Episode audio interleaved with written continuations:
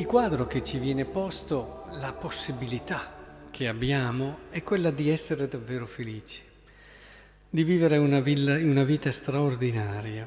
Qui si parla nel profeta Isaia: se avessi prestato attenzione ai miei comandi, il tuo benessere sarebbe come un fiume. Guardate che belle espressioni eh, che usa Isaia. Il tuo benessere sarebbe come un fiume.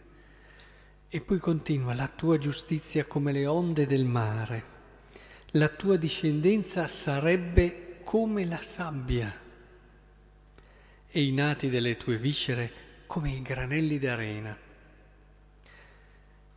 E, è come se il Signore volesse quasi convincerci: ma perché non ti decidi? Perché non mi segui?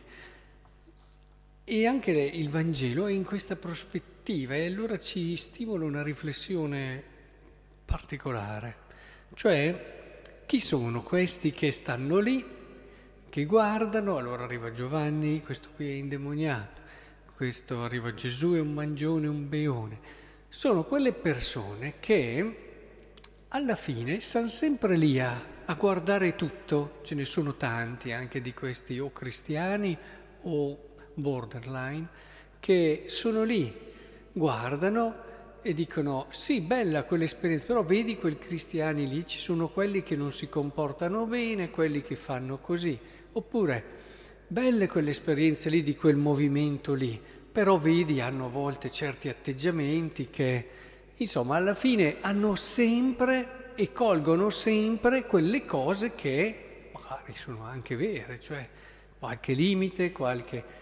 Alla fine però questo porta a non decidersi mai, a non scegliere mai qualcosa, quasi per un senso di eccessiva purezza, quasi che possa esistere qualcosa di veramente umano che non, che non risenta di quelle che sono anche le caratteristiche di fragilità propria dell'umanità.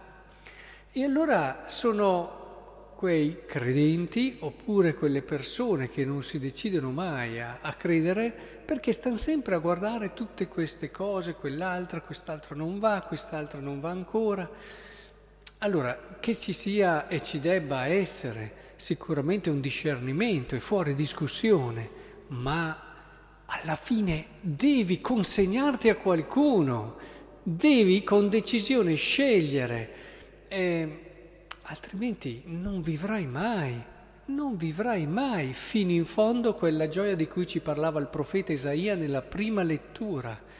Avere il coraggio non di non cercare la perfezione, no? Perché allora o non ti sposi più, o non scegli mai nessun tipo di movimento, di altra realtà, o non sceglierai mai un tipo di cristianesimo nel quale consegnarti, anche normale, di una comunità, di un... Avere invece il coraggio di dire: beh, non sarà perfetto, qual è quello dove io però mi sento di più e allora decido di giocarmi, perché dopo diventa questo l'alibi per non giocarsi mai fino in fondo per nulla. Ecco, credo che sia importante che abbiamo questo atteggiamento, un atteggiamento, dice qui il Vangelo, di sapienza. È la sapienza quella che ci permette davvero di avere questo sguardo, uno sguardo che sa vedere il bello, il bello che è più affine anche alle nostre caratteristiche, al di là di quelle che sono le fragilità e i limiti che troveremo sempre e in ogni situazione. E giocarci in questo senso, questo vale per, come ho detto già prima, tutte eh, le vocazioni, sia per chi ha la vocazione al matrimonio, sia chi ha la vocazione alla consacrazione. Nessuno è esente, tutti siamo chiamati a, questa, a, a seguire meglio questa sapienza che ci farà donare tutto noi stessi, perché alla fine è quello. Si non guarderà mica se c'è qualche limite, qualche difetto, ma dice: ti sei consegnato totalmente, hai dato tutto te stesso,